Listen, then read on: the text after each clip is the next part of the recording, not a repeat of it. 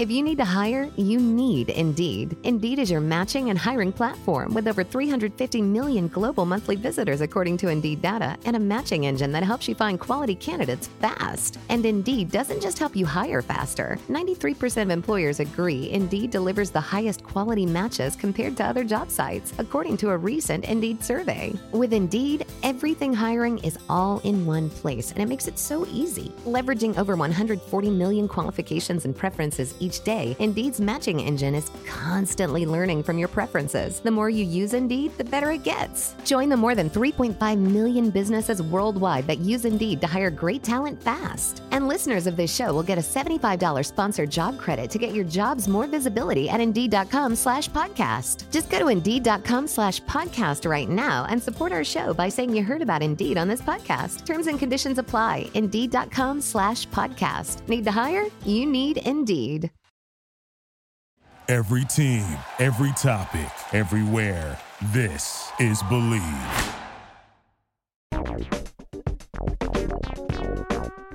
Or you could say, or you could say, like, you know what? I don't think I'm driving crazy, but our baby's in the car. My family doesn't feel safe.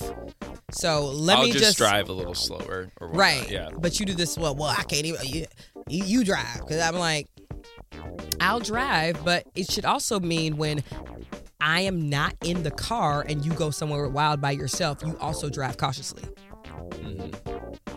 I do. Yeah. But you give me the the um, you give me the indication that you're like, well, I'll switch it up for you, but like the minute you get out, I'm gonna go back to my like you don't have integrity is what I'm saying. Yeah.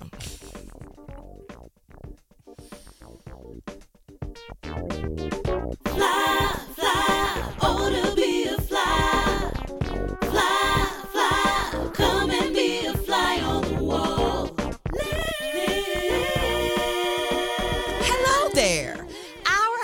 Is a mess. Come on in. Welcome to Fly on the Wall and podcast. This is the podcast about influencer culture, about parenting tips, about live relationship advice, okay? And recording it all for the world to see. I'm your neighborhood friendly black girl, Amber. And I'm Ben. Just a little asterisk. This is not live. Well, live you know what? It, advice. actually, it skirt on 22s. Guess what? Tonight, tonight you are currently seeing us live. If Yes. you're watching us on Wednesday, you should be in Los Angeles at the Lodge Room. I, have I'm flew out glitching. here. You should be seeing us live on stage right now at our sold out show. I'm claiming all of the it's, things. it's sold out. So what do you mean? Unfortunately, if you if you're just hearing about this now, you just discovered us. We got super viral, super famous. Yes. You can't buy tickets anymore, unfortunately. you can't. Yep. Tickets gone because we are th- we are that popular. Popular. We're popular. So thank you so much I to all be those of popular. Oh yeah, who's so popular? That's from it's from I Wicked. wanna be popular. Popular. Yes. Thank you to those of you who bought tickets to the show. We're gonna get this this party started. Support live theater. today. Support live theater. Support. Thank you for supporting us and our family. Um, let's jump right in. The first segment of our show is called hashtag Influenced. It's time for the hashtag. Hashtag influence. Okay. Today, we're talking about something that Ben is very familiar with Mm-hmm. making apologies. So, obviously, people are constantly making mistakes on the internet, even mistakes they really didn't mean to make. Recently, a and couple just weeks on the internet. just on the internet. A couple weeks ago, there was uh, the beauty community really cooked this white dude's ass. Okay, um, there's this beauty creator called Kevin Lee. I had to pause because it's uh, not to be confused with Keith Lee. He's barely a beauty creator, though. That is not fair. I feel like if you're making videos and you're being paid to make some of those videos of makeup reviews and stuff, you are a beauty influencer. Maybe, maybe you're micro, maybe you're I macro. said barely. I said barely. I think he That's that's is shade. You said that to be shady. What what's not making this person a beauty creator if they're paid to do? I don't think he does it full time. I think he has to have it. He might not, but that doesn't mean he's barely doing it.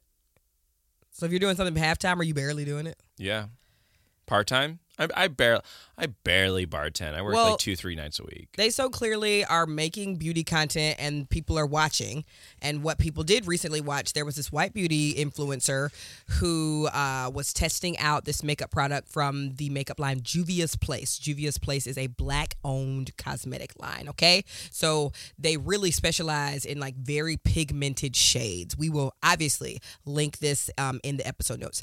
They they specialize in pigmented shades that can show up on darker skin.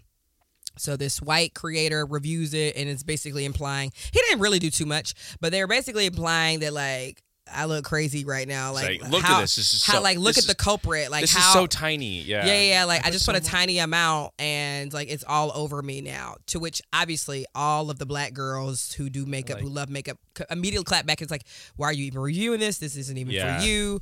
Blah blah blah. Okay, It's specifically designed for people with darker pigments. That that would be similar to be like, uh, you know, I I tried this um, wheelchair out. It doesn't really work good for me. Or, Right. Or like something that's just wouldn't not- be maybe that, not wheelchair. Yeah, because the Like, wheelchair is so um, clearly for. But like when it comes to just like if this is a black owned brand, it, it was just like gen. It was unawareness at its finest level. I think I could see some fucked up creator being like, here are top ten.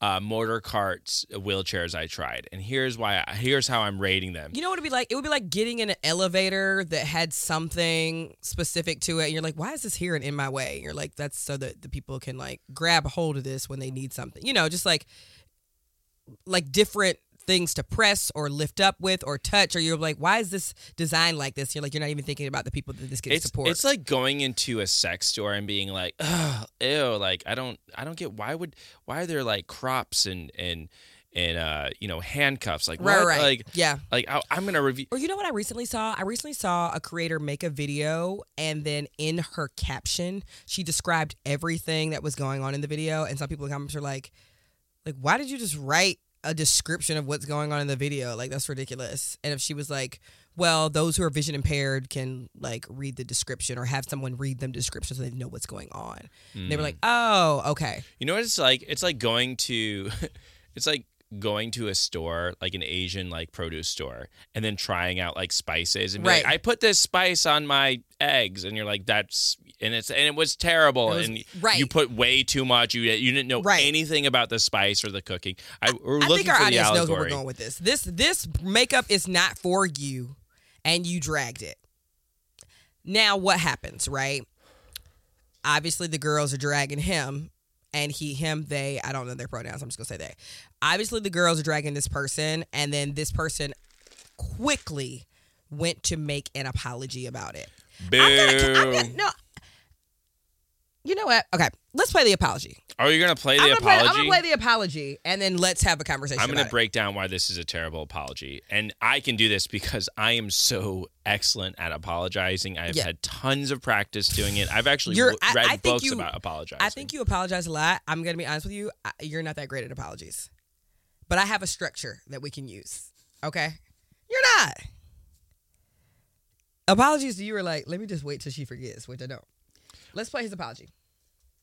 For the people that were offended by that Juvia's Place blush video from me, I am truly sorry. That was not my intention. I feel really shitty that anybody was offended by a video that I posted online. It was absolutely not my intention to brush over the fact that those blushes are so highly pigmented so that they will work on black and brown skin. The brand is a black owned brand. It is a brand that will put black and brown skin at the forefront of every single brand launch. All of their products their photo shoots, their video shoots. I don't want to bash a company like that. It was not my intention. I went out and bought that product in the first place because I do like Juvia's Place. I think they have some amazing products and they have products that work for literally every single skin tone. And I think that's something to celebrate and something to support. And I feel shitty that my video suggests anything otherwise. I was in shock by the pigment and I just wasn't prepared. And that was my fucking bad. As an influencer, it is my job to do the research and to view a product in a way that's helpful, that's not hurtful. And I was just completely ignorant when posting that video. And again, that's my bad. That's my fuck up, and I'm really sorry.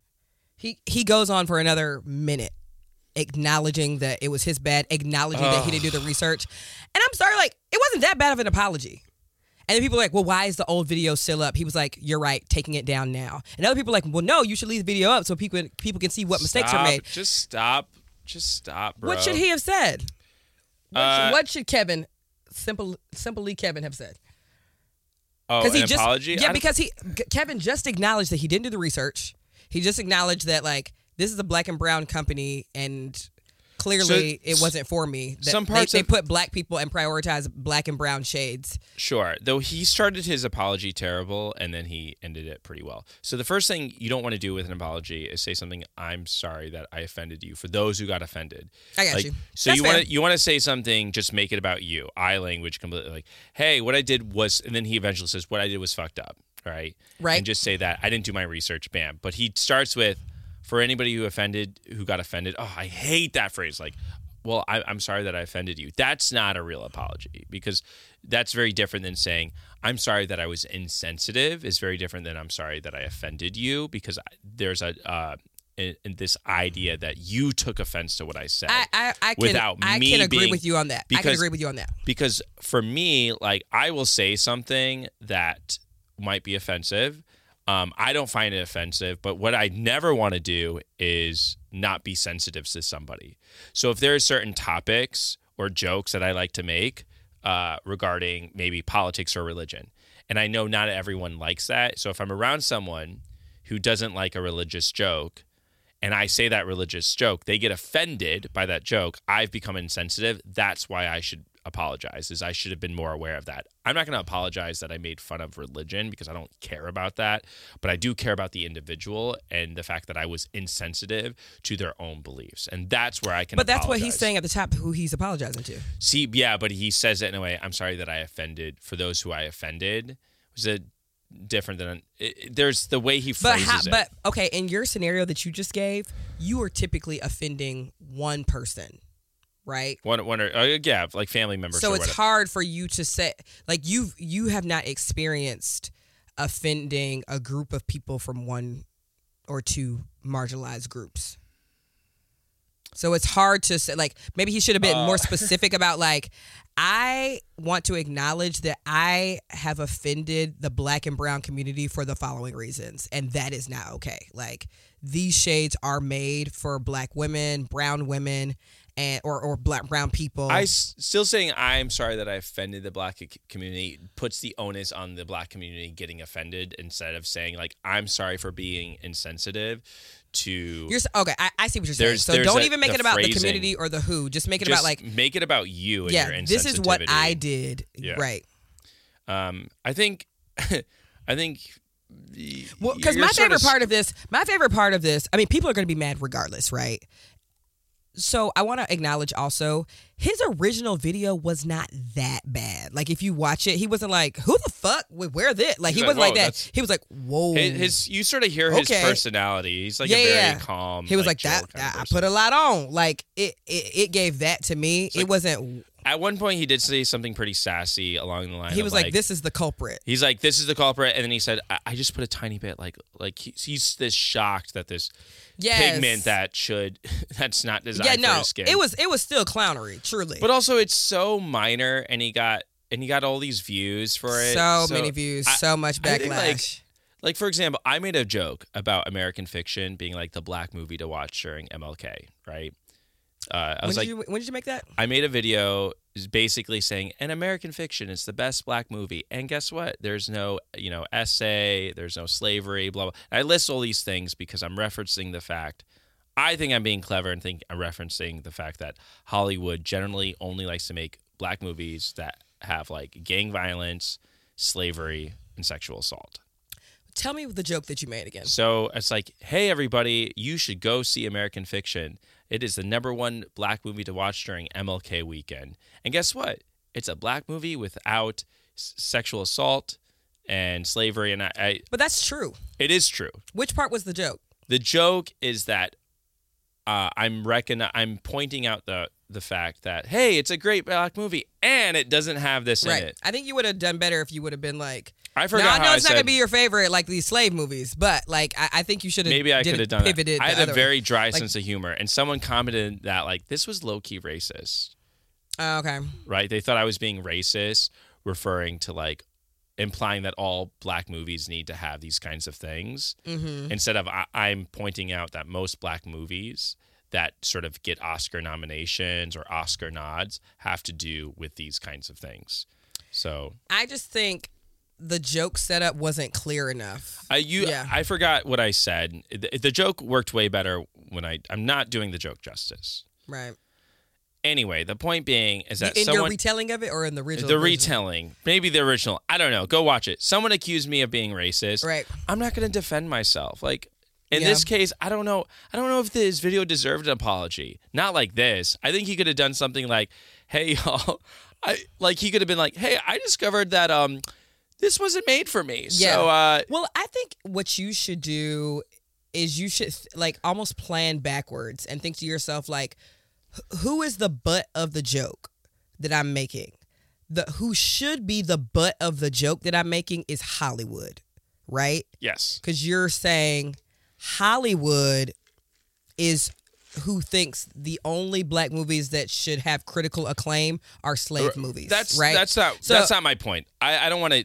I, I know. don't I'm just saying, like you're Uh, with, with your uh, let me- specific joke. well, You brought up your did- yeah, joke, forget- so let me forget the joke. respond. You you you should have just made it very clear that you were picking on Hollywood. sure, sure. I could have done that. The film, Uh, that's, but that's I literally I, I don't give also. a fuck about this person accusing me about being racist. You brought it up. I no, my point is that he's accused for like being racist making this this video. I don't think he was being racist. I think he was just being insensitive. Yeah, he was And being insensitive, And, for he, sure. and now he makes a serious video like, I'm so far. uh, fuck the people and they're fucking no, offended. I don't. I no, I, I definitely disagree. I, I think, think he when you've done something wildly ignorant and wildly ob- oblivious, and the girls are rightfully dragging you for it, you should be like, you know what? I was ignorant.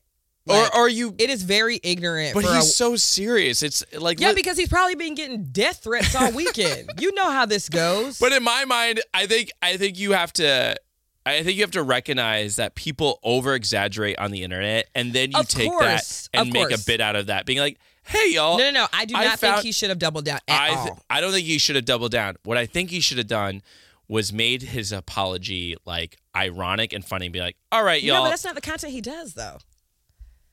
Right. Like if you But- don't but- do funny this- content, but he your also apology should definitely not be funny. But his this apology is not nothing that nobody does in their content, right? He should have engaged with the material instead. He's apologizing for offending people. He should apologize like for he should say something along the lines of, uh, like if he one if I think he was going to do an apology, he should have said something along along lines of like, "Hey, I was being insensitive. I did not know. I did. I did not think that this was this way." Or he could have said something no, like, that's even worse. It's like, yeah, yeah, you wouldn't because you don't have to think about anybody but your white self.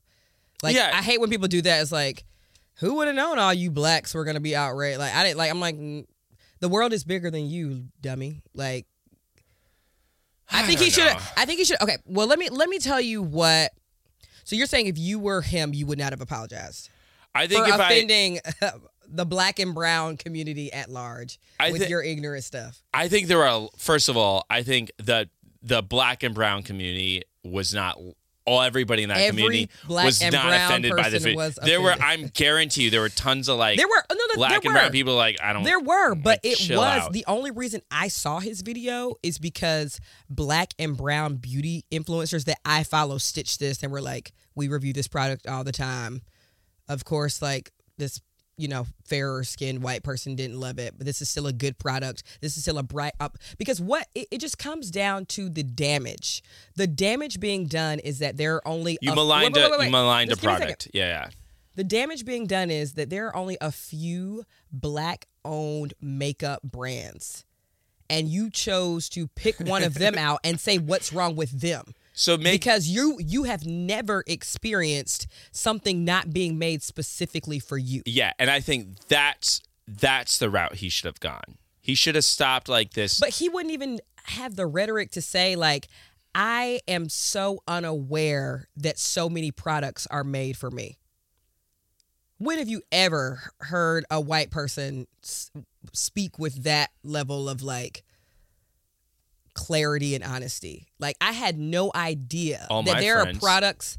No, because oh, sometimes you don't even do that. Like I had no idea that like this is what it is like when a product is not made for you and that is not my daily experience so i acted out of like pure you know accident because i am not in the daily practice of things being made not for me right, and I think that would have not being made for me rather been a more so like, that's why i'm like why would, why would why would you tell him to respond with a joke like that's why i was like no It's not funny when things are not are constantly not made for you. Well, no, I think I think he should respond with a joke for a couple of reasons.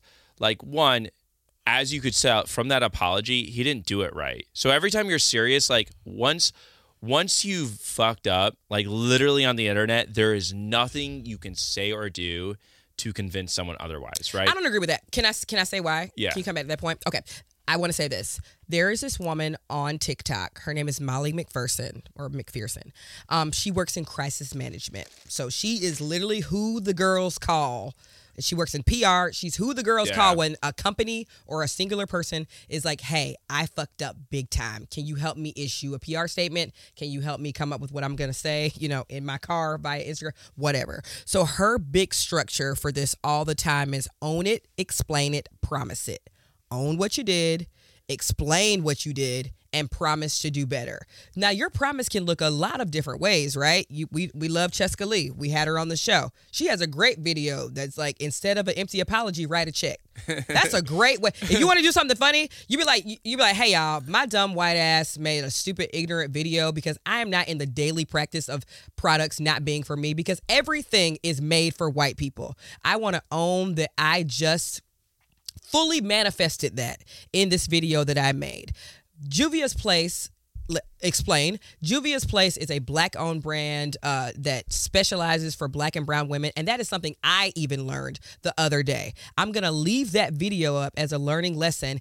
And I'm going to be buying you know, four five hundred dollar gift cards or new makeup palettes, and I want to give them away to creators. Sure. that need, whatever. I think- I- I Just think that could put have been, some uh, money in Juvia Place, Juvia's Place's pockets at this point. But he also says that he uses that brand's. That's where Molly probably would have said like, no, no, just say you I didn't was know. Just say you didn't know. why like, double down on the fact that you were ignorant about it. And here here's my thing about injecting humor into this, right? When you're very serious and like looking at the camera on the internet, it almost becomes like a way of um like showing how remorseful it, it's almost like this false humility kind of thing. I don't that I- agree. that I don't think you with. could take an and I'm just saying because Ben is obviously somebody who sometimes says some unhinged things. And there have been times in our relationship where you said something so unhinged and sucked the air out of the room and you try to apologize with humor and I'm not buying it. Not not that night of. Like how has that worked out for you when you're like, eh, I'm a dummy. I'm like, you're still not even acknowledging what you did or what you said. I feel like you should learn from the own it, explain it, promise it structure. I think we all can. Yeah, I, I think. You- I mean, you can say- you I can think talk- you could own it. Be like, yo, like, yo. So I found out. This is how I apologize to the black and brown community that I offended. So this is what you just you just reviewed Juvia's place poorly. Yeah, I just reviewed Julie. This is what I did. So I found out that um, this makeup is not made for me, and uh, very, very clearly, I, I, I illustrated that. I also, um, uh, And I wouldn't know that because most makeups I, yeah, I wouldn't me. know that because most makeups are made for me. So in this very small moment, I realized what it's like to be a black person. No. You're like, absolutely not. I, I just, I think you'd be like, yo, Call I was, Miley. I was insensitive. Miley, you in I was, girl. I was insensitive. Listen, y'all, I was an insensitive little shit. Like self-deprecating humor. I was an insensitive little shit. Um, my ignorant might have hurt this company, but honestly, it didn't do much because I only have thirty thousand followers, and uh, my most viral. no, moment- don't try to minimize the damage that was done. No. Uh, dang, I'm Ke- a, I'm a terrible at you apology. are. Kev- Kevin has sim- simply Kevin. Oh yeah, he does have 25.9k followers. This this apology has a million views. Then he took the video down, and, and some people have listened to this and they're like, I mean, come on, like he's he doesn't have that many followers, so he's gonna make mistakes. Because here's the thing, if you are creating in the space long enough, you're gonna make some mistakes Yeah. it just depends. There's a checks and balance of did your mistake was it so insanely ignorant or did you say something that you're like, "Nope, I intentionally made this baby slave joke. I'll call myself and I am not apologizing for this." yeah, double. Yeah, double so, down. so you can like- choose to do whatever, but I don't think he, they intentionally made this mistake. No, he didn't. I think he. so just, when you make an he bought a unintentional product, mistake yeah. that has impact, Eh. you gotta own it, explain it, promise it. Amber and I had a similar situation right before she showed me this video where I bought a product uh, used for cooking, uh, and I, and and Amber was like, "What the shit? What the fuck is this product?" I was like, "No, no, no, no, no. It's a very culturally used product." Right. And and she's like, "You know what? I'm glad you said it because if you go into that." Being like, what the hell is this? You know, Right. It, you you appear to be insensitive. And yes. there's oh, there's we won't moments, even be ambi- I, I think I posted on my Instagram story about it. Like I put stick like I put butter on the shopping list. Yeah, and I bought we her ghee. always buy sticks of butter. And then Ben bought this like s- Indian butter, Yeah, yeah, clarified butter yeah. called ghee or something like that. yeah. Um, and you're like, what is this? and It's so like- it did like in the in the in the same world of Kevin Lee, simple simple Lee Kevin. It took me aback because it's like I'm used to the sticks. You always bring the sticks in the house, so it took me aback that when you you, brought when I bought a different when you bought something different. Did I then get online Nope. and be like, look what this stupid ass product Ben bought? No. I got online and was like, okay, y'all, this is something that's not used to my my normal, but I'm gonna try it out. Yeah. Okay? Because clearly cultures of people use this product Yeah, yeah. and it's sold in stores. There has to be, you know, I, I have not experienced this yet, so I want to experience this. But when you get online and drag something that whole communities have been using for years, you just sound crazy. You do.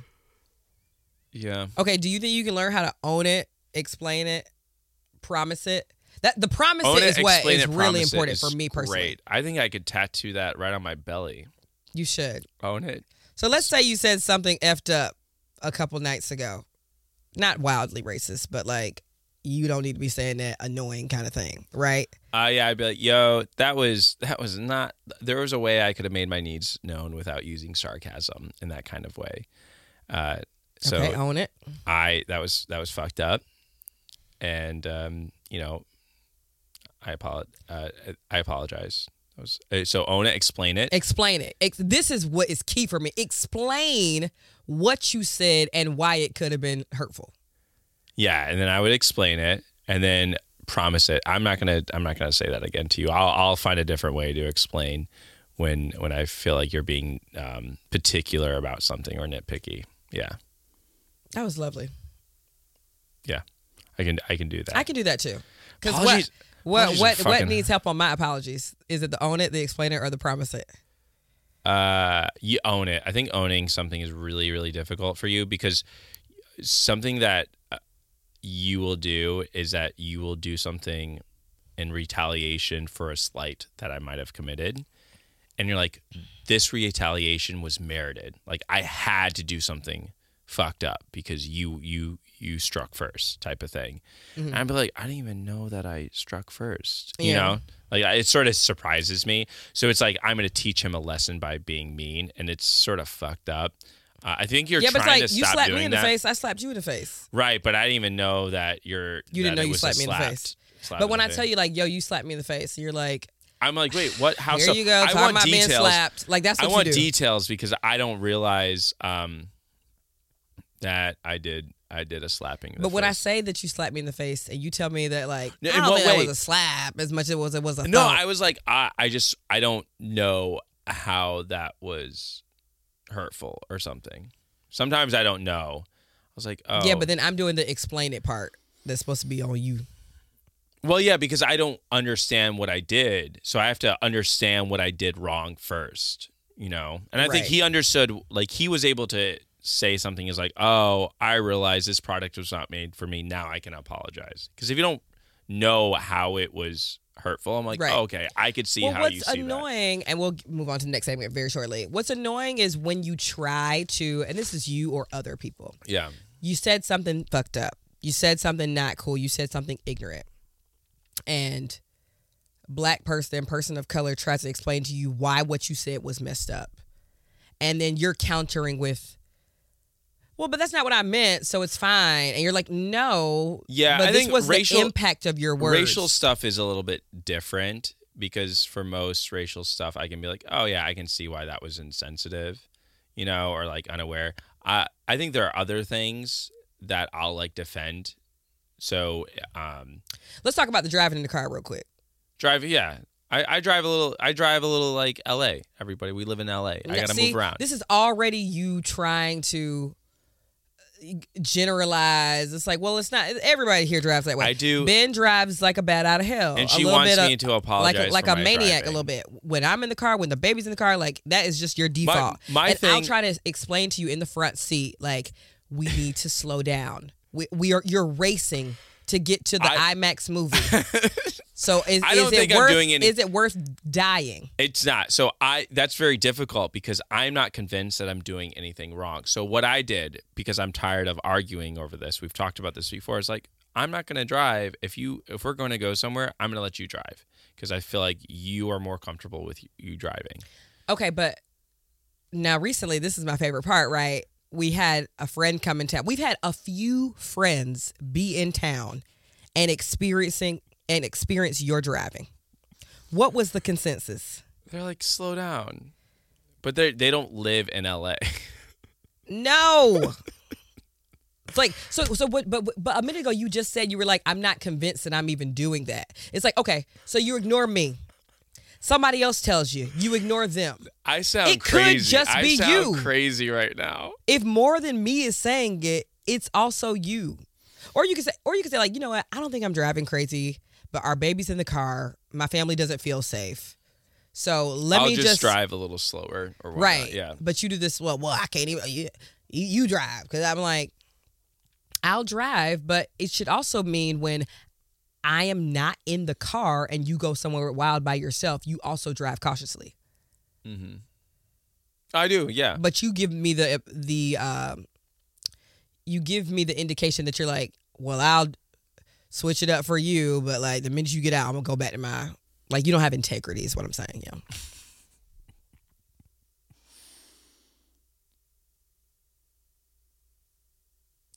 do you plan to drive more cautiously are you gonna promise it well we we ain't even gonna own it with that can you own it at least i'll wait for the other two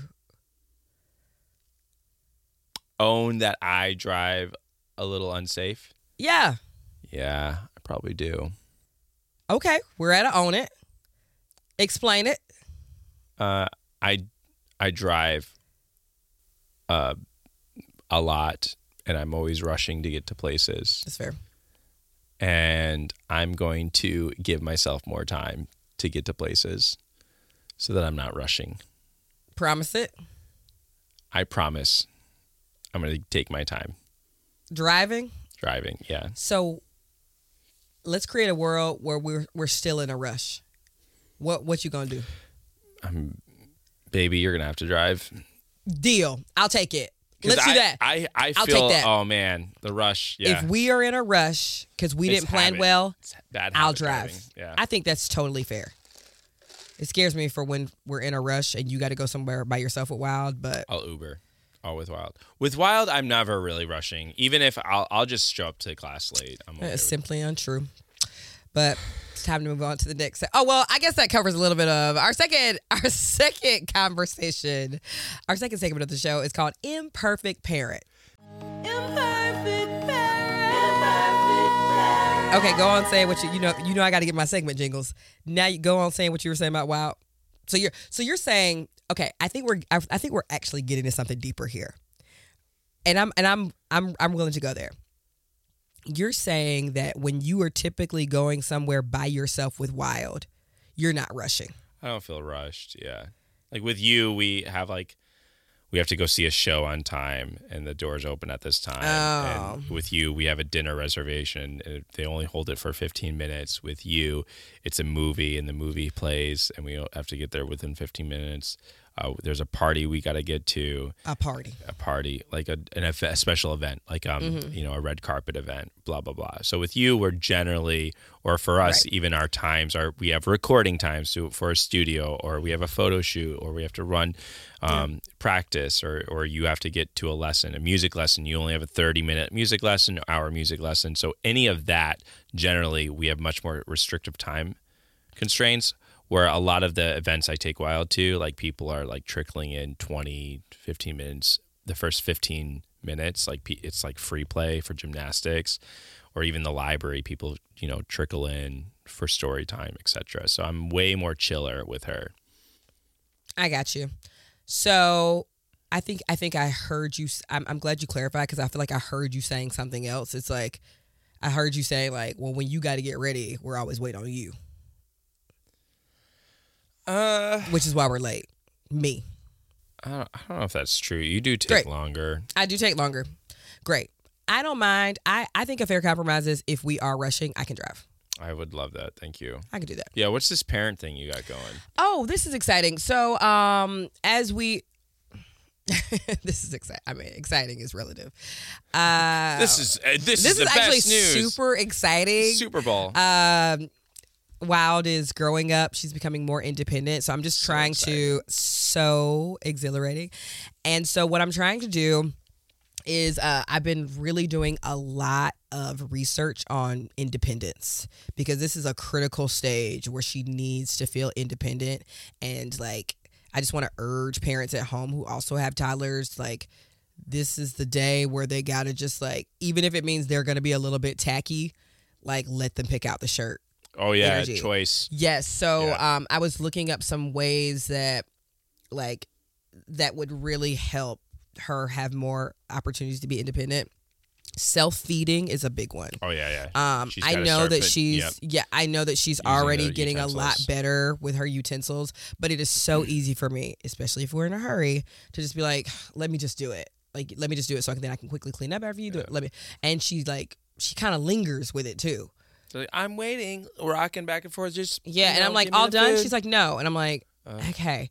So I just need to start crafting out time for like, For like eating, every meal needs to be self feeding. Like I need to just break it apart and just let her play around with it. Whereas now I'm kind of just like, no, t- just try everything. But it's it's weird for me with the self feeding when I'm like, you're not even trying it. Like just try it. Mm-hmm. Um, but it's a choice. Um. Offer the choices: juice or milk. Like a- anytime we can give her a choice, we need to give it to her, or water. Uh, it, a another uh, Juice, piece of advice I saw that is I, like I hate juice. she needs to help out with household chores. Mm, putting dishes away. Yeah, she, she can loves she can feeding put her- Gucci. She loves she can like, put her clothes in the yeah. Mm-hmm. hamper. She can help with dog walks. She can help Yep. with dog feeds. So any household chores, she loves helping me load the dishwasher, and then she likes putting the little um the little pods in. the little pod in. Um, She'll another put like four thing, or five in. Oh god. What really, f- you do this well because you do the majority of the cooking. But one thing, it was just saying like set them up their own little kitchen counter space Ah, yeah. and give them a task. Cool, Like cool. tearing lettuce, Oh, yeah. breaking up uncooked pasta. I like that. Even if it's not a part of the meal. Just like give them. Yeah. Oh, that's so smart. Right. Like give her like a few pasta things to like. Oh yeah. break apart, break apart. Yeah, Yeah. because like again, I'm like, I don't want you right by the stove. Like this morning, her and I were making some oatmeal, and she's like, like I'm like, help me pour the oats in it, but it's mostly just me doing it, and I could just tell she wanted like her own pot to do something in separately. Mm, okay. So like maybe next time I can just like put some almonds in a pot and just let her like Yeah, spin them like, off to the side. Yeah, yeah, yeah. it's not a bad idea. She just wants to feel like she's cooking in the kitchen, Yeah. I love that. right? Um, this is great parenting advice. I kn- I'm I looked this up. Okay, This- sign off in the YouTube comments. Did your parents do this with you? This is great for those who don't have kids, and also for those who don't have kids. This this is a, does this sound like a lot of work? Because it is. yeah, or like when it comes to those stairs, just let her Walk. Don't just let her, her walk. Just let her walk down Let the stairs. up- up and, and down. also, oh, th- I do this with her every night, every single night when it when it's my night to put her down. So I want us to get on the same page with this. Every night, I'm I read the books. I do a daily recap with her. We don't have to What do the same do? thing, but I'm Yeah. like, what did we do today? What'd you do with dad? Godzilla. Like I try to just do like a little bit of like what was today's agenda, and then before we turn off the lights, I let her count down the three, two, one. Oh, that's great. You know, Yeah, I like that. So and I'll be also like, saying goodnight we- too. Yes, like yeah. I, mommy is about to turn off the lights. Can you do the count? One, two, light off. Because then she's not as mad. But when I just Yeah. turn off myself, she's like yeah, the, enraged. the rhythm. Yeah, the rhythm, yeah, the prediction, like telling her like. Every time I leave the house, I'm saying, "Hey, I'm leaving now, Wild. Goodbye." Give her Right. a kiss. Like I just don't walk out of the I house. wish I, I try to do that. I should start doing that with you too. I would love that. Because you know, when I leave a home, I think that's why we got into it the other day. Because you said you were going to do it, but then when it happened, Oh. you, like this, because th- let me let me do an example of me leaving the house. Uh-huh. Baby, I'm headed out. I love you. Bye. Yeah. let me do you leaving the house. You see the difference? So even though you're like, I just told you that I was leaving the house, I'm like, I know, but I I just grew up in one of those households where you didn't just come and go as you please. Like if you're on your way home, you're five minute ETA.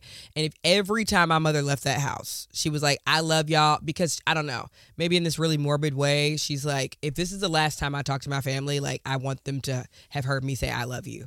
So sometimes when you just leave, I'm like, did Ben leave? Like even today, Jason was like, is Ben here? I was like, I don't know.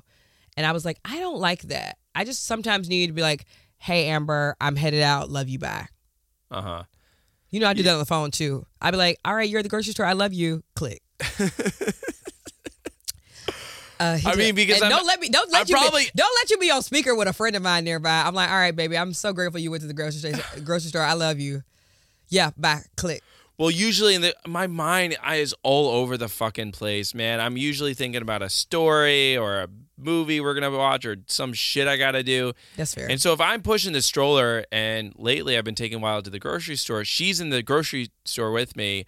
And when you called me, she was getting a little antsy. I'm like, all right, all right, all right, bye. Like I'm, I'm trying to move and go well, about can the doing okay? things. If you only have two seconds, can the salutation be "love you"? yeah, I and could not do that. bye? Yeah, Because then it's clear. yes, I can do. Love you, love you.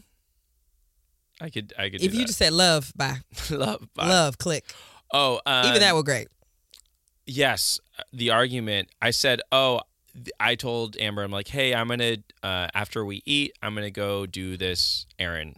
And i waited a little bit longer but um, i leave after we eat but i was downstairs for a little bit doing some stuff then i leave but i don't tell her the moment i leave the home. Yeah, he lingered for like two hours though. maybe i don't remember but for me Like, if you're like, I'm- at you're some like point you today, need I'm to tell me every time you leave the house and i was like that just felt a little bit too much but now looking back i think you do the same thing to me Right. but I don't really need to know, especially if you've already told me like I'm gonna go to do to to do these things. You know, Well, what's frustrating is sometimes you'll say you're about to work on a task and you don't. You'll Mm. linger working on the task, and then when I actually need you to help me out with something else, I'm you're like, "Oh, "No, I got to go to the store." I'm now I gotta do this thing. "You told me you were going to the store two hours ago." I know. I got uh, caught up in um. Reading So no, so that was the go to the store time. You squandered it. I have so to. now you got to do I have something to else. motivate myself to get up and, and move about. It's hard. My brain gets the. I love you is going to hold you accountable. I love you. Yep. You want to move on to the next segment? Yeah. Since we're talking about love. It, bottom line of this, the conclusion of this segment is, you know, let your littles be independent because also they can do way more than you think. They can do Ex- so much more than you think. Yeah, and they can listen to everything. Explain literally everything. Also to your littles and to your partner, because sometimes your partner is a little, like a little brain, like little. I get distracted.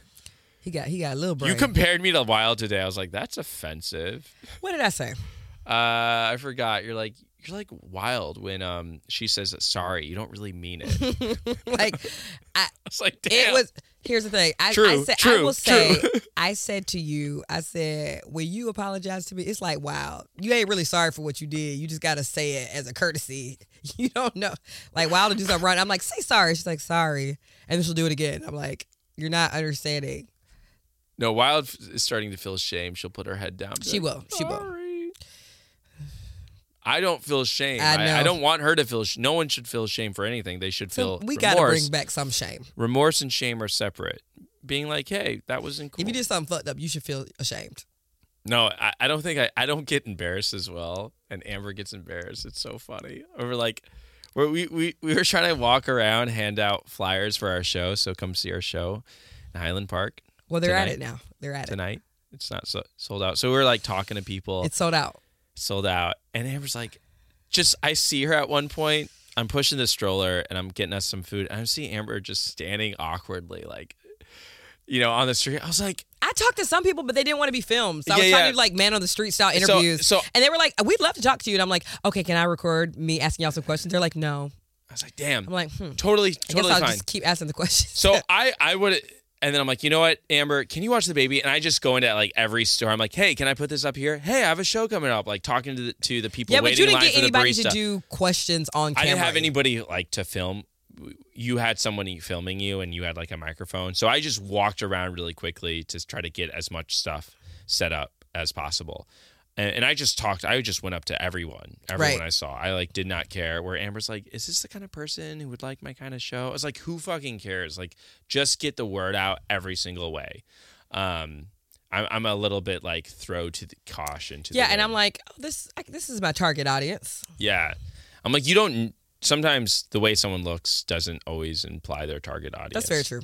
But like, there's certain key giveaways where I, I'm like, I'm not going to talk to this like couple walking with like a you know A walker. A No, you will still do that. Probably. Ben will literally go up to you if you have like AirPods in and you're clear you're clearly like in a hurry and Ben's like, Hey, hey And they're like, the bus huh? you're trying to catch is literally going down. I'm like in your way. Yeah, I'll still try to talk to you. That is so you. Let's kick it to the next segment. The next segment of our show. The next segment of our show is called the I do's and don'ts of relationships. I do, I do. I do, I do. I do, I do. I do, I do. I think we had a full therapy session earlier in the show, right? The apologies learning how to apologize and learning how to leave the house. We found out that I don't apologize to the black and brown community if I were to. Oh, you're gonna make I so would many mistakes. apologize. All right, let's talk a little bit about friendships. If you would like advice from our show, call 1 833 FOTW 311. We will listen to your voicemail and you might end up on the show. So here's our next caller. Hi, Amber and Ben. Thank you so much. Um, I literally love the podcast. Love you all. I just have questions about, I guess you could say, friendship. How do you know when a friendship has reached its expiration date? I have a friend that we met while my husband and I were stationed in our first duty station, and then she just had a very toxic relationship that I tried to, you know, help out with and things like that. And we've since, you know, moved away. And like she still calls me with all her relationship drama because she's still dealing with the guy. She's 25 and she's been dealing with this guy since she was 16. They have three kids together. And honestly, it's just draining. Like, I don't know because like I never had to deal with that. I'm not really sure how to go about it. Like I try my best to give her advice, but it's just very toxic. Like how do you let somebody know that your friendship has reached reached its expiration date? The way I did it actually was saying like, "Hey, I don't want to be around you anymore because I don't like the way you're talking to me." That's literally what I said to somebody once. And I haven't talked to that person for over 2 years. Yeah. I wasn't pregnant. They were like in my wedding and they had, got married and I, I just was like I can't do this. I want to be clear. This person had a full blow up with being on the street, and Yeah. that was Ben's response. So- so- you didn't initiate this conversation. I didn't. She was yeah. doing too much. I was like, and I, and I was referring to that specific day. I was like, no, I don't want to be around you this specific day. But Yeah, then, you're right. But then after that day left, I was like, actually, I, I don't want to be around anybody who would talk to me like that. You're right, Um, and good for you. yeah, I, I, yeah, I don't, I've not really done that. Um, there, yeah, I think for me, I just, I just ghost people. Yeah. So in this case, like, if she kept on trying to call you, I would maybe block her number. Especially if you don't live near each other anymore. And that's not great Yeah. advice, but it's the easiest thing to do. Yeah. I definitely think that I definitely believe that there are certain friendships that serve us for certain periods of our lives. There at one point in my life, a studio apartment served me. That is not today. I need some space. Baby, family, I need some space. That doesn't mean that that studio isn't great and doesn't work for some people. It just doesn't serve me in my life where I am today. That's the one. The two is is the major problem with this friendship that she is the conversation hog that she every time she's calling she's never checking in on you she's very self-absorbed she's only calling you when she has man problems doesn't ask how you're doing doesn't acknowledge what's going on in your life if she only is calling and using you as a therapist then I definitely, but you still maybe want to keep the friendship past that part. Like if the worst part of the friendship is that she's always calling to complain about her man, I would just say off the top, I would say like, girl, I love you. I want to check in with you. You are not allowed to talk about your man because we've been down that road. That might be now her proceed. whole identity, though. yes. There Now if she's like, no, I got to hear this one thing. Just be like, nope, I, I'm not. I don't want to talk about your man, y'all's problems, because they've been the same problems you've been going through the last nine Yeah. years, And and, you and you ain't leaving that man. So now proceed with what you got to say. Life is too stressful. And if she clicks up, she hangs up. You, you got your answer.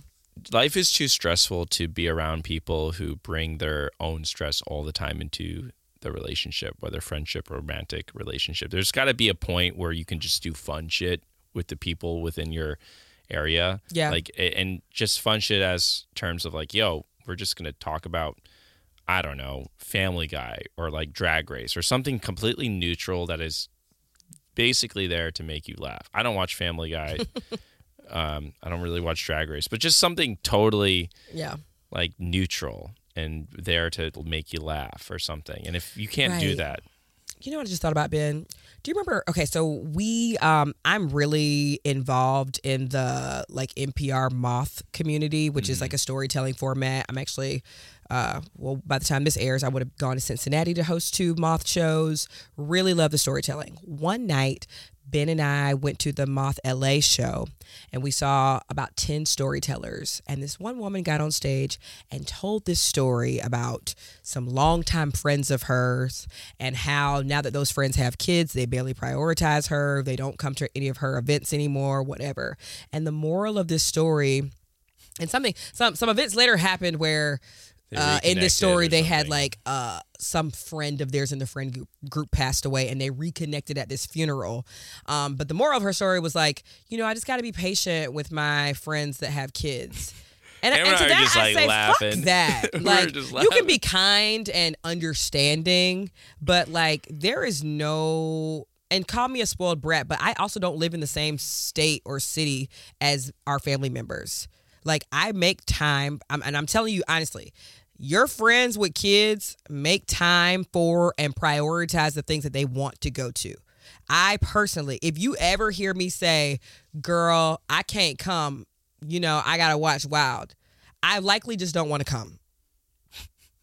I'm be honest with you, because 'Cause I go to shit I You- want to we go have friends to. who babysit wild. But having a I baby is wild. a great out. It's such a great out. Yeah. And it's not fair. Like if your friend is constantly In inviting you to- if your if your child free friend is constantly inviting you to things and you are just like, girl, I got a child, girl, I got a child, you are making excuses and you are a bad friend. And it depends. Like I obviously like I'm not talking you know, you know the internet loves to be like, but what about if my child has special needs? Of course I'm not talking about like extreme Or what if I don't have enough money to What if- what if I don't have enough money? Then you come but over in here, girl. Yeah, in yeah. this specific situation, it was two. It was two of them, and one of them could have like gone easily and hung out with her, as the other one watched the kids. Like, come on, Right. If right. people want to hang out with you, and they'll make the time. In this case, it sounds like you don't want to hang out with this person. Stop giving her the time. Or you know what I recently realized about a specific friend?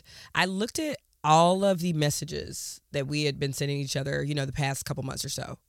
And all of the messages, gr- all of the message greetings from her are only about her and what's going on in her life. Mm. Which recently revealed to me like, I need to fall back a little bit. Yeah. Like, and not that you got to ask, like, how's Ben, how's Wild? But every single time you're only saying, like, girl, I got this new job. Girl, I met this new man. Girl, I'm, I'm making this new t shirt. And I'm What's, like, what's up with you? Yeah, I'm like, cool shirt. And then she would fully ignore, like, wouldn't even say anything. I was like, you're kind of a narcissist. Like, like when I check in on my friends, I'll be like, I might say something like, just left recording the pod with Ben. How are you? It's been super busy. I'm sorry I haven't gotten a chance to catch up, but how Yeah. are you? I wouldn't be like, we recorded a new pod episode. You didn't listen? It's like, no. Yeah, My I- closest friends do not listen to this I show. hope none of my friends listen to this show. Some of my friends listen Just to the show, but like, if They're- they they're- if they did it, I would never be like, "Oh, you're not listening." It's like, girl, what? Like, no, I got other stuff going, or family members, or I just whatever. hope my friends don't listen to the show because I'm probably talking about them. yeah, that's fine. I, I mean, I'm just, I, I just hate when people get online. They're like, my my own friends and family don't support my business. It's like. Do they not support the business or are they just a little bit busy? Like Yeah, are they busy with their busy. own lives? Like they don't have to stop everything that they're doing. But I, I task you to to tell this friend to call you and and off the top say, let me tell you what we're not talking about today. Your You're- cheating ass man of the last nine years. Now go. And if she's like, I ain't got nothing to talk about, yeah. that was the whole friendship. Boom. Moving on. Next caller. Boom. Oh my God. Yes, we do have another caller. I'm sorry, baby. Now I'm being like that other person. Uh we got a toddler mom. You ready? Yeah. Trying to keep my arm low because my pits are definitely not shaved. and they're gnarly. All right, this is take number two because that first one I got I got a little too lengthy with it.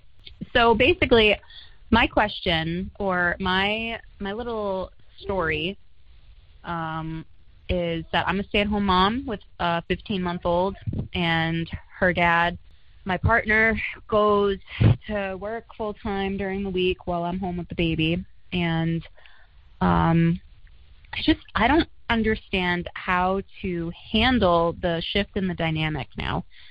You know, almost a year and a half into this, and it's still mind boggling to me that his full time work week in his mind feels equivalent to the 24 7 on call job that I now have as the stay at home parent, full time caretaker, and multifaceted homemaker. Um, I just got finished gluing some random stuff back on in the bathroom and like basically being an amateur plumber while also watching the baby and like walking the dog and the it today was a hard day.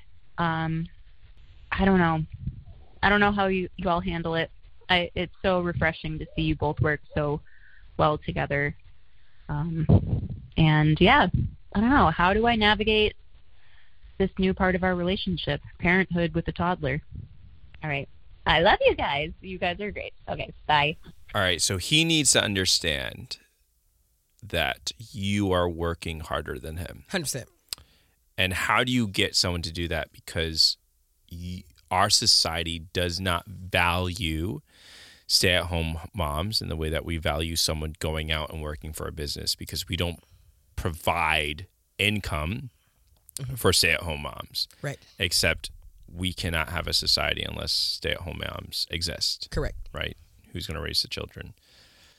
So how do you get there? And the way you get there is through I'm gonna go after you because I had I, I I remember the day that I got there. go. No, I, I don't want to. No, go. Yeah, how do you get there? That's So when Ben and I first moved to LA, he was fully the this was before we had like some support. Now we have some support in the form of like nannies, we've met babysitters, we we're a little bit more established here now so we can like rely on people to help out with wild, but obviously when we first moved here we didn't really have anybody.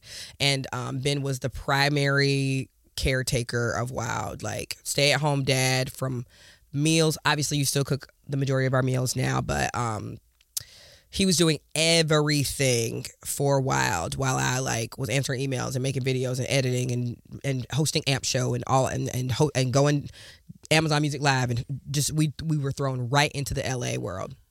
And one day I kind of had a little bit of a day off.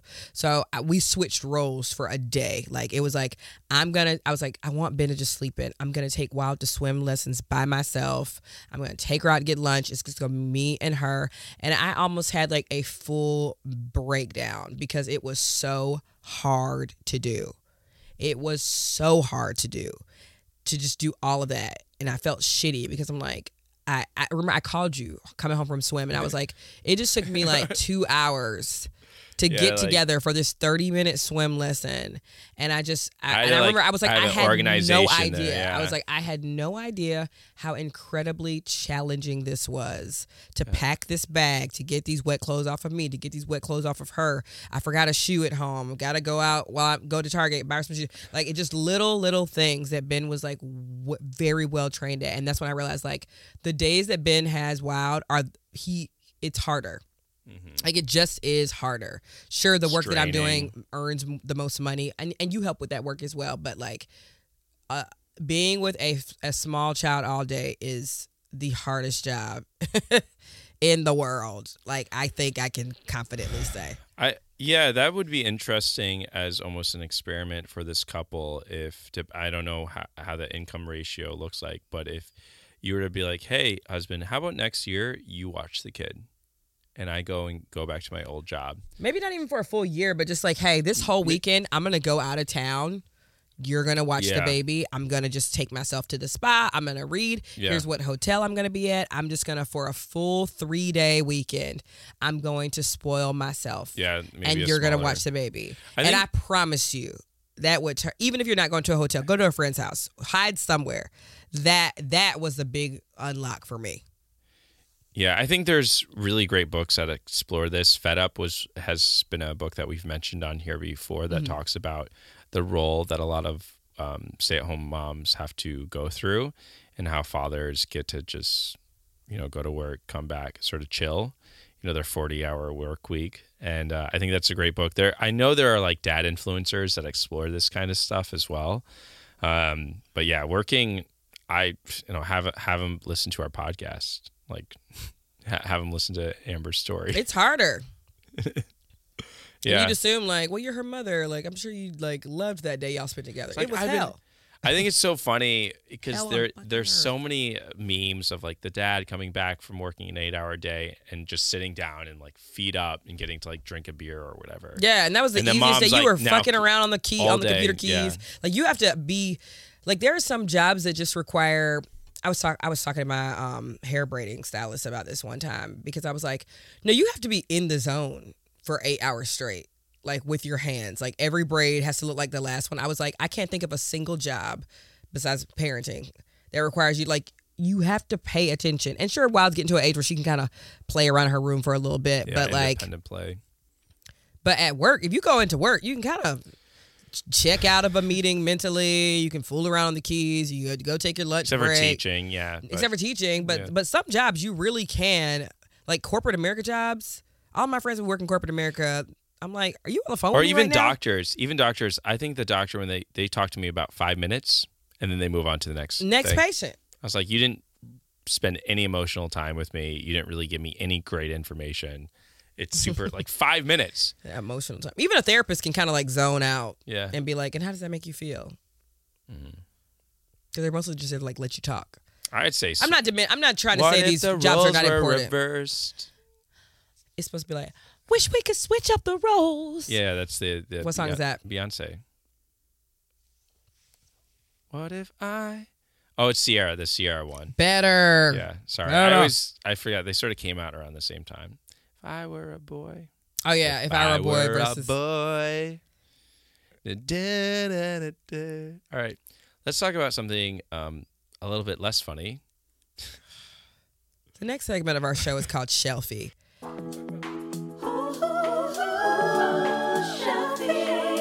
The vibe is gonna change a little bit because we're working our way through all the Oscar noms, and so the other night we went to see Zone of Interest. Ben, I'll let you take it from here. Yes, for those who don't know, Zone of Interest is a Holocaust film without ever showing the Holocaust. It is unlike, you know, The Boy in the Striped Pajamas or Schindler's List. It is all um, done through suggestion, and it follows the historical figure, Haas, um, and his wife, uh, Hedwig, and their home right outside Auschwitz. And it was a absolutely chilling film. Um, I, I wrote a couple of quotes there, but uh, the director of the film writes that I wanted to make a movie that didn't show like these SSS officers as monsters, but as like normal, everyday Mr. and Mrs. Smith who live at you know number twenty two with They have a beautiful. sh- garden. They have They're garden. just desensitized. You can hear like screams in the back Yeah. and see billows and clouds of The- smoke, which we all know what they're coming from. And it's just like, how are these people just living in this? And the film does a really good job. I'm sorry I cut you off. Yeah. Of showing Thank you for what- your apology. for for making you think about the film does a really good job of making you think about what are all of the atrocities we're just living next to every single day like homelessness, Homelessness, and yep. this entire genocide it's just like what are the things just, just like the the just right systematic killing of Palestinians throughout the Gaza Strip. Yeah.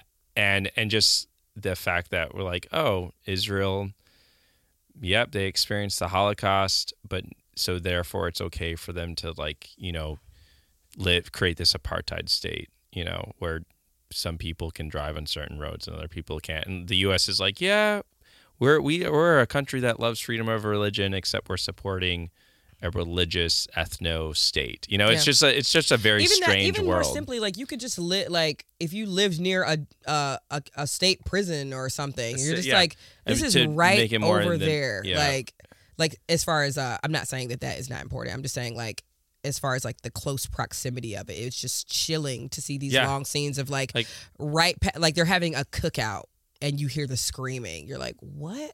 How can y'all just live like this? Like right next to this, and you're Yeah. causing this. the the movie in many ways uh, was very. I found it felt like a horror film Yeah. because you do you're hearing these screams and there's this one point where you know how like dads every night they like turn off all the lights Mm-hmm. and there's this long scene where the father systematically like turns off all the lights closes the doors and you hear like the sound of the factories that are like burning 2000 people every day um, killing just systematically and as he's systematically turning off the lights it's this very like father tender moment but at one point he turns on the light and he sees his daughter just like like almost like a jump scare because they can't sleep Yeah, they can't. They- Like, like you're you're and next the mother to thinks this these kids are like, my kids are happy and Yeah, healthy. It's like your kids are upstairs counting teeth. yeah Like, literally they're not find healthy teeth and happy. it's such a it's it's so suggestive and awful uh I, I'll, I'll talk about the ending for a second, where yeah, Jonathan spoilers. Glazer is um, known for another film that Amber and I watched called Under the Skin, which is this very Mm-hmm. scary, like haunting movie with Scarlett Johansson, who plays an alien who basically like consumes men in this really horrific manner, and uh, using like her sexuality and. Uh, this film plays with some of those elements uh, fantastical but there's this one moment where Haas, the main, the guy, the actual Auschwitz organizer, he looks into the distance, and the movie jumps forward to present day, where people are cleaning Auschwitz museum, where there you can see the shoes, you can see the the artifacts of this place, and it's almost as if for a moment like he saw the future mm-hmm. And I started to realize, like, oh yeah, Haas at one point saw that this was going to be his legacy. He thought it was going to be yeah. a positive legacy Yeah. because he's very happy at one point that he's put in charge of this job for deporting all the Hungarian Jews and then killing all of them. And so he's excited about doing that. And uh, I realized that this movie plays with that that idea of legacy and this idea Yeah. of um, like pride at one point Yeah. he talks about he's like at a party and in the movie is uh, there's like hidden cameras like literally they used hidden cameras to film part of it throughout the house like people walking in and out It feels that way. It feels like you're dropped right into. I will say, if you're going to watch it, there's no big plot, rising action. It's Yeah. like the movie it, ends It, it almost feels like this is horrible, but like a live stream. Like if you're watching somebody on live, but they're not looking at you, they're just doing a task in their home. It feels like that. It's like, oh, what's going on in this live? Somebody's just doing somebody's hair. That's it. Like so, you're just you're watching someone's life from many different camera angles, but they're not there to do something for you. Like you're just observing. Because I remember in a strange turn of events, I had to like pee when we went into the film. So I remember thinking like, okay, I'm Oh, just gonna, wait for I'm gonna hold my pee because like I don't want to miss a big moment or whatever. And it got to like an hour and twenty in the film. I was like, the I don't, think, thing I don't think a a big lull. a big moment isn't coming. Like it's just gonna be a, a, pretty much like a plateau as far as like how You- how the plot is happening. Like there is no plot.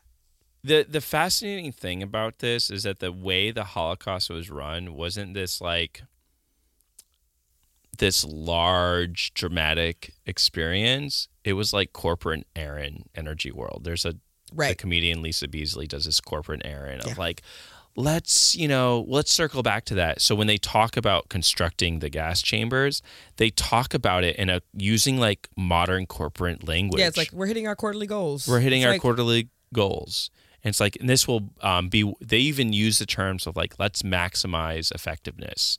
And it's applying all this corporate language to one of the worst atrocities ever committed and probably in, you know, in modern um I guess modern history. And you're just you, you're watching this and you're you end up like drawing all these comparisons to even in a lesser extent, but even how companies capitalistic companies will move their products or be like, well, we can have 15 year olds make these in sweatshops for cheaper. You know, there's this banality. And even the term banality of evil was Banal, a term, yeah, term that came at that yeah. point. It was monotonous. Yeah. Yeah. Like, and also Haas, there are these moments where people were laughing because it's so mundane. very mundane. Like he's having, uh, for example, what was that that line where I didn't I didn't laugh at all. I didn't find the f- these moments that are played for laughs. Talking about the wife when she The- was yeah, she's like, the wife is like talking to her mom. Obviously, like they live pretty well, but right outside of these all these atrocities eh, that they are causing. yeah, And so the the wife's mom comes to visit and is like, "Look at my garden" or whatever. And the wife, the I guess her mother is like, oh, "I'm just so proud of you." Like, yeah, you've done eh, well eh, for yourself. in in the way that a mother would say to you, you know, I'm coming home from LA. My mom's like, I'm just so proud of the work that you're doing. I'm like, and at one point, the wife says, like, I mean, around here, they basically call me like the queen of Auschwitz. yeah, I'm like, not real housewife of Auschwitz, bitch. Like, you are cr- out of your mind. and they start laughing, and I, I and watching it, Like the audience, you mean? Yeah, some people in the audience We were because we were just so shocked. We're like, that's because that's how it was. like Schindler's List. When you watch Schindler's List, there's this moving score and there's this like dreading sadness, and you know what's going to happen. Where this film, there's dissonant sounds, um, which he Jonathan Glazer uses pretty frequently, just like boom, like almost electronic sounds, uh, something you would hear in a science fiction film, like a, and and that makes it so much more haunting in a way that these people didn't see this operation as like evil. And at one point, I was reading um, because Haas, right before he was killed, he was actually one of the he was the first officer to admit that he was what he did was wrong and actually explained what they were doing. He breaks it down and he said, "I wanted to create gas chambers because I knew shooting the shooting children and people would be too much for his uh, for his soldiers. So he knew the price of it would it would cost. So he's like, not only did I want it to make it more efficient, but I knew the psychological toll it would take. I can't. I can't stomach this anymore. Yeah, it was So- just like So there's this level of like no. almost like sympathy. Like he has this sympathy, this like sick, twisted sympathy for his officers, and knowing that like what And humanizing them and not- humanizing them f- and recognizing what they would be doing was so awful. So I had to figure a different way Oh, how to do it. God. You're like, yeah. That's And they like there, there's these horrific. Yeah. there this movie is probably going to be talked about and like shown forever and ever. Yeah, it's it's a good film study. Uh, like, like it's it's a one time watch, but it's great to study like cinema. I would say. Yeah, and I, I don't know. Uh, He Jonathan Glazer makes this point that he says the the level of evil um, that this man does is possible for many humans. Like this can happen again. Oh, of course. That that's what the real the big bad is. Like, and that's like that leaves you with the little like thing Yeah. in your throat when you leave. You're like, oh, this could easily happen again. You know? yeah. I was talking to um, you know, my our our friend Gabe came over the other day and and he was just talking about maybe it was in a movie or something, but like one line that the Joker famously says, it's like the to Batman, it's like the difference between you and me is like one bad day. Like Yeah. I've just had more bad days than you, but like Yeah. you have the capacity to have this many bad days. Like, Yep. and so we look at homeless people or any situation and you're just like, look at them. They're not working. They're not trying, whatever. It's like, no, one bad day separated like me having a home and you not having one. I Like, think, and in a lot of people would be like, "Oh, my indifference to a homeless person is not comparable to like a Nazi's action." But I think Jonathan Glazer is making a point that no, there's there's a parallel Right. to be drawn Yeah, yeah, of course. from here, and and that I think that leaves you, I don't know. Hopefully, hopefully, Like people will go and be like, "Hey, maybe we should vote for people that would provide affordable housing. Maybe we should vote for people who's going to provide sanctuaries to um, to help with drug drug addiction. Maybe we stop criminalizing. You know, right now we're literally thinking right now to criminalize homelessness. Right now, Yeah. the Supreme Court is hearing a case about Portland who wants to criminalize and in Oregon, I believe, um, to criminalize homelessness. Like, and so I think this movie it's gonna ha- it's gonna make you think. It's gonna make you very very uncomfortable. Um, I I think it's one of the best movies I've watched. And I I still think about it. There's this like scene. Yeah, you can barely sleep at night. I mean, Yeah. we shouldn't sleep at night. Yeah, that that was the point. Yeah. you, you know there's like this a lot of this nazi films they think about like they fantasize like going around and killing nazis. So Inglourious Basterds plays with that Right. fantasy. There's a tv show about these like action people going around hunting nazis. This film doesn't make you like want to kill every single like nazi. Like i don't know i don't i don't think that was his point. I don't think he wanted you to like leave But it doesn't make you sympathize with them, no. I, I don't think sympathy, but I think it makes you you leave the film being like, oh, humans, we we humans have a potential of doing atrocious things, Right. right? I don't know. Closing thought about yeah, I'm done. I'm done. We can edit. We can edit this shit out of this later. Sorry, Daniel. No, you know, don't be sorry. I'm just saying, Go go watch the film. Zone of Interest. yes, it's it's heavy, um, but necessary. Ready to get out of here? Yeah, what a weird note to end on. And I, you can't. You wanted to stay there, so I was like, I'm just gonna let him talk. I mean,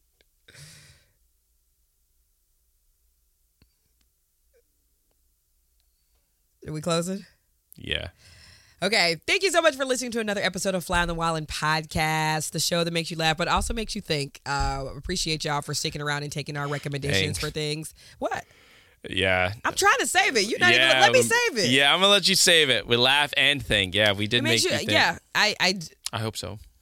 I want to make us laugh and I want to make us think, and I think that's what we've always done Yeah. with our comedy. So get out of here. Here's your outro music. We love y'all. Go see the movie. Thank you so much. Bye. You know they're from TikTok, cause those laughs keep you coming, cause they're wildin'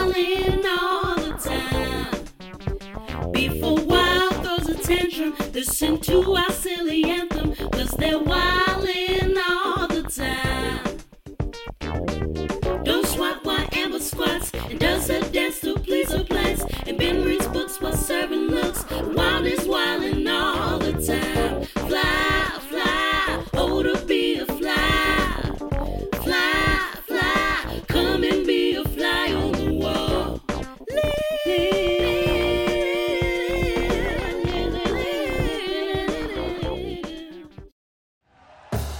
Thank you for listening to Bleav. You can show support to your host by subscribing to the show and giving us a five star rating on your preferred platform.